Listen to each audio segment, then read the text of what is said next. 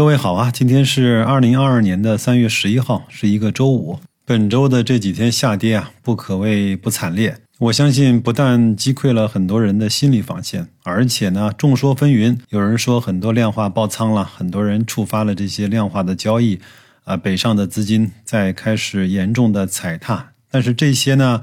我们也只能够听听而已，因为我们也没有办法去求证它。另外呢，更重要的是，我们没有办法呢去左右和去避免它。前两天有一位听友啊给我发微信说：“白老师，你能帮我看一下格力有没有机会，或者是可能跌到二十八块钱？”我说：“俄罗斯和乌克兰的战争你怎么看？本周会结束吗？或者是本月会结束吗？”他说：“这个我猜不到，我也没有办法做预测。”那我说，那股价呢和这些所谓的国际形势啊是一个道理，你没有办法做预测，你更没有办法呢去左右它。你唯一能做的呢，就是当它如果真的来到了二十八块，你会怎么做？如果你相信它一定会跌到二十八块，那么现在最好的做法就是全部清仓。但是你能够确保吗？你即便是那个时候清仓了二十八块，你敢于把它再买回来吗？二十八块如果没有买的话，涨到三十一块，你还会买吗？涨到三十五块，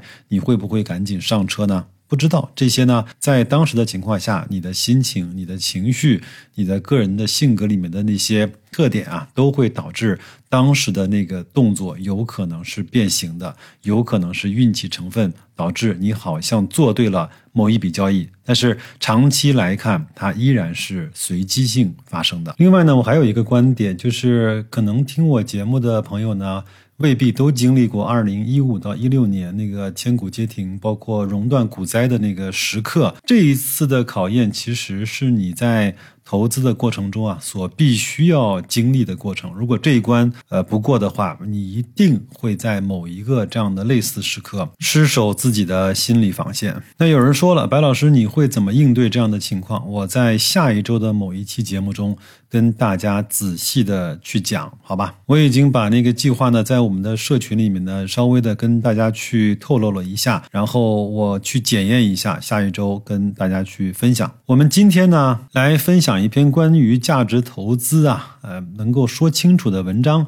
依然呢，是我非常喜欢的流程写的文章呢，发表在二零二二年的一月十九号。为什么今天才拿出来跟大家分享呢？因为就像我们所有人一样啊，生病了呢，才会去检核自己的生活习惯。当一样东西丢了之后，或一个人离开了自己之后呢，才会去检核当初为什么没有去好好的珍惜它。那就像我们面临这样的大跌之后啊，我们再来看一看。我们自己在价值投资这条路上呢，我们因为什么而出发？现在碰到了哪些问题？我们出发的时候有没有想过，我们今天所遭受的这种荆棘满路？文章的题目呢叫《价值投资啊，三关难过》。作者说啊，之所以价投很难啊，主要是难在以下三点：第一个是长期难，第二个呢是进步难。第三个是坚守难。什么叫长期难呢？证券市场中最稀缺的两种资源，一种呢是可以长期投资的钱，第二种呢是愿意长期投资的人。这两种资源中的任何一项单独的存在，已经属于罕见了。两种资源啊重叠在一起，便难上加难。价投这个领域呢，无论是格系还是芒系，指的是格雷厄姆和芒格啊，投资的周期呢，至少呢是以数年为计的。想要通过价投体系去赚钱，长期的钱加上长期的人是两个基本的条件。同时，满足这两个条件呢，并不意味着你一定会盈利，这只是价值投资最外层的一道门槛。仅仅是这个初级的门槛，就挡住了这个市场中百分之九十九的投资者。作者说：“我上一篇文章啊说过，要想理解格系的价投的原理呢，初中以上的文化水平就够了。这绝不是开玩笑。说价投不难，指的是在智商层面不难。价投之难呢，全部都在智商层面以外的东西。如果呢，你要解决下个月的温饱问题，则价投与你无缘。如果你有钱啊。”也想赚更多的钱，但是呢，你不愿意慢慢的来，则价投也与你无缘。如果你有钱，但同时有一个比赚更多钱还要迫切的梦想，则价投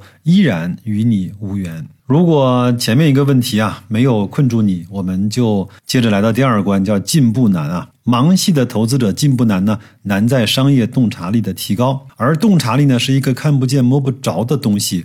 我本人对于玄之又玄、妙不可言的领域啊，一向是敬而远之的。所以呢，这一段所说的进步，仅仅指的是格系格雷厄姆这个系别啊。格系的投资者进步之难呢，并不难在于体系的本身，因为。格系的投资逻辑之简洁，已经到了不可能进一步简化的程度，而是难在工具的丰富。遥望格雷厄姆的人啊，很容易把他误解成一个是仅仅投资股票的人，就像遥望巴菲特一一样。也很容易被他这种股神的绰号所误导。其实呢，这个师徒两个人都是全才，股权类、债权类、套利类样样精通。格雷厄姆呢，在将近一百年以前就开始投资优先股了。什么是优先股的话呢？可以去查一下。呃，他的投资逻辑啊，和今天的可转债其实有一些些相似的。当年在次贷危机的时候，巴菲特出手应该是去救哪个银行，对吧？他其实用的方法就是去。买它的优先股。我们学习格系的价投呢，也不能够仅仅的停留在股票的层面。正如之前所说啊，狩猎范围之和狩猎技巧呢，共同决定了一个猎手的收获。有的时候啊，狩猎范围甚至比狩猎技巧更加的重要。仅仅学习股票投资呢，就要面临一个困境，在未来的几十年的投资生涯中，你有可能一半的时间。你面对的股票市场都是高估的，而学习到更多的投资工具呢，你就要面临另外一个问题：你越追求进步，投资的难度啊反而越高。为什么呢？其实也很简单。假设呢，你现在认为股票市场呢有明确的系统性机会，换成债券市场也一样。但是呢，你只会用股票这一种投资的工具，则你要做的事情是很简单的，买股票就行了。但是呢？如果你会用十种的投资工具，在相同的背景下，你会要多思考一个问题：如果你现在的股票市场有明确的系统性的机会，我应该通过什么工具去拥抱这个机会呢？是股票吗？期权吗？期货、可转债、封闭式基金、指数基金、场外收益互换，这些都是你可以潜在用的工具。那么其中哪一个的性价比更高一些？相比于啊，只会傻傻投资股票的人啊，能问出这样的问题，是不是很高级？是的，非常高级。但是呢，这种高级啊，是一种双刃剑。如果你面对这样的一个系统性机会呢？你有十种可以选择的潜在的投资工具可以去用，那么你一定会呢从十种中选择一个你认为的性价比最高的一种去用，对不对？很合理吧？那么这个时候呢，请问，如果在这十种工具中，你对一种工具的理解是错的，你会怎么样？最终呢，结果可能是你选中了。那个你并不是真正了解并且能够很好运用的工具，这不是运气的问题，这也不是墨菲定律，这也是一个逻辑问题。你想想看，当你面对了十种的投资工具，什么情况下你更可能会认为其中一笔的一种的性价比啊，明显的会好于另外的九种？没错，就是你。当你没有看懂那个工具的时候，你会觉得好像它更好一点。你发现了吗？随着你掌握的工具越来越丰富，自然而然呢，就衍生出的问题是，只要你把其中的一种理解错了，你就可能导致满盘皆输。这个其实白老师认为讲的非常的深刻。我们其实，在大多数的情况下呢，是学习的投资的理念、投资的方法，去学习了解一个企业的质地啊，看它的财报，看它的公告，了解那个行业。另外呢，另外一大部分的时间，其实我们在投资上就是应该去掌握越来越多的工具。但是呢，我也想像流程一样的去提醒大家，每一样工具你都掌握透了。你才能够去使用它，就像我前面其实一直呢在不遗余力的去推广那本流程的那个叫《投资要义》啊。很多人说这本书我看过，但是呢，呃，似懂非懂，一知半解。我说，那你这样的话，你那里面的一个工具你都不要去用，因为一知半解的后果，你就是一地鸡毛。如果那本书呢，我写了一个。呃，赠言给到自己，我说这本书，如果他讲的那个东西你不能够百分之一百二的去理解，那说明这本书你还要再看个几遍再说。如果你只懂股票啊，你就会安心的去持有那些低估的股票。如果呢，你同时还懂可转债，那么你就会对可转债和股票的哪种性价比更高产生了疑问。如果这个时候呢，你对可转债的判断是错的，那么你就连股票的基本的收益你都拿不到。在一个投资者试图丰富自己的投资工具箱的时候啊，最大的难点就在于，对于所有追求进步的行为，都可能导致更坏的结果。在春节期间啊，包括在这几个周末，我又陪孩子呢看了一遍《士兵突击》。他这次看呢，就比他前面几次看有了更多的感悟啊。他说。成才也好啊，三多也好，包括五六一也好，他的班长也好，每个人都有每个人不同的性格。成才呢，就是善于变化，以为在哪个场景下去用哪样的交际方式可能是更好的。而许三多呢，只有一种方式。那我对谁对任何事情，在任何时候都是这么一种方式。他反倒走到了最后，这个其实也有点像我们的投资。如果你个股呢，你有点一知半解的话，你就去投那个低估的指数，永远只干这一件事情。如果你对可转债百分之百的掌握的话，你三五年里面就去做那一两波的可转债，赚百分之五十，难道这不是一个很轻松愉悦的事情吗？如果你只懂了一个行业、一个企业，就在这个公司上面来来回回的，你去在高估和低估之间去做一下切换。当然，我并不是希望你去追短线做 T 啊，但是这样的话，你其实也可以获得一个不错的收益。呃，昨天还是前天啊，在社群跟一个朋友沟通啊，他说我一定就会买那个高分红的，持续能够给我分红的，我去建立一个投资的组合，每年拿分红。拿分红呢，再去买，在那个时候看上去更加稳定，也能够持续分红的那个公司，或者是在我的股票池里，谁的估值更低，谁的股息率更高，我就把今年的分红都买向他的那个股票。我认为这个是一个非常质朴，有可能非常好用，而且能够跑赢大多数投资者的简单的投资的方式。我认为这样的人，这样的心情，这样的心态。这样的情绪控制，这样的呃甘于落后，有可能恰恰是我们在这个投资市场上要去做的事情。当然呢，的确在某些特定的情况下，某一种工具的性价比就是要远远的好于其他。但是呢，这并不妨碍双刃剑的事实，因为恰恰是因为优中选优的可能性是存在的，才导致了上述的问题。如果所有的工具的性价比总是相似的，那我们这个时候只用去学一种工具就可以了。在很多时候，如果你呢，你会用十种工具，但是呢，对一种的理解是错误的，最终的结果比你只会用一种工具还要差。掌握的工具少不要紧，只要没有理解错，无非就是多赚一点钱和少赚点钱的区别。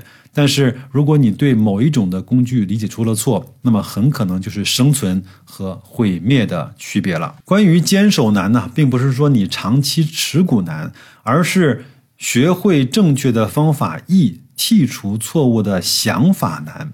很多人无法通过价投去赚到钱，不是因为他不懂价投的逻辑，也不是因为他不接受这个方法，而是因为他同时还接受许多别的方法。作者说：“我从二零零六年开始接触证券的投资，根据我十来年的观察呢，通过价投赚钱的人有，通过价投以外赚钱的方法的人有，通过与价投和其他的体系相结合而去赚钱的人。”没有很多人试图呢将价投与其他的体系相去结合，比如常见的有价值投资与技术分析相结合，价值投资与趋势投资相结合，价值投资与情绪驱动相结合。很遗憾，这些路基本上都走不通。一个有效的投资体系。需要满足三洽，哪三洽呢？就是自洽、他恰和续恰。如果你不了解，可以去查一下这三个词是什么意思。上述的三种结合呢，连最基本的自洽都不能够实现。技术分析、趋势投资和情绪的驱动，本质上呢都是通过预测别人的行为来去获利，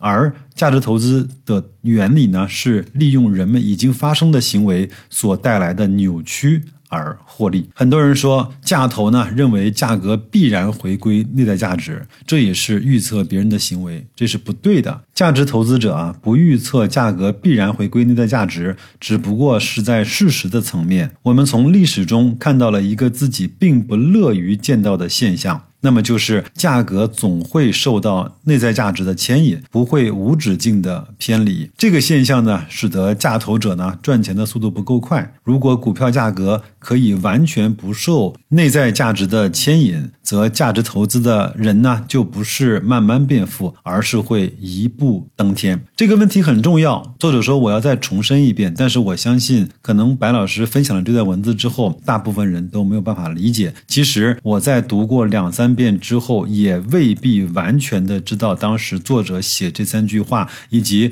我该理解他的这个方式是不是和他想表述的是一样的。第一，呃，价值投资者不预测股票价格呢回归内在价值。第二，呃，价值投资者呢不需要股票价格回归内在价值。第三，价值投资者呢不希望股票价格回归内在价值。在逻辑的自洽层面，价投者呢是。通过证券市场与真实世界的打通，从而形成一套独立的闭环。这句话呀，需要一整篇的文章来解释。各位呢，可以回看“现金分红是一种幻觉吗？”呃，非常巧的是，白老师在以前的节目中也分享过这篇文章，讲得非常的深刻。如果你愿意再去温习一遍的话，出门右转去找一找，好吧？作者也说啊，这篇文章呢，其实是他在今年写过的最重要的一篇文章。如果你没有看过的话，建议你去读一下。那么，价值投资的三个难点呢？今天这篇文章我就帮大家去分享完了。那作者也说，我基本上也说清楚了。最后一句话呢，也是白老师甚至是贴在我们公司墙上的一句话，非常巧合啊。作者也说了，叫有道无术啊，术上可求；有术无道，止于术。这句话什么意思？各位可以去慢慢的理解。我也不知道暴跌什么时候结束，我也不知道反转什么时候到来。我只知道在低估的时候，不断的分配好你的资金，去买入那些好的低估的指数、好的公司。至少我知道你的每一份股权拿到那个分红的权益会更大。就像格力前面又注销了一些股份，它的总股本从六十个亿。一直就降到了五十七个亿，这样就意味着你的每一分的股票多了百分之七的权益，投票权也好，分红权也好。都可以。我每次呢在大跌就做一件事情，看看我有多少股份，他们大概每年会给我带来多少分红的收入。这些收入对我来说是一笔小钱，还是一笔中等的钱，还是一笔可以去支撑家里面去过多少日子的钱？当那笔钱啊已经到了一定的数目的时候，你真心的对股价就不太关心了，因为你拿的永远是可以分红的。门票，好吧，分享一下白老师的阿 Q 精神，也希望各位啊，在这样的波动中啊，还是能够静下心来想一想自己投资的逻辑和持有这些标的当初为什么买，现在买他们的逻辑和原因都还在不在？如果不在的话，你会怎么办？那就这样，祝各位投资愉快，工作顺利，再见。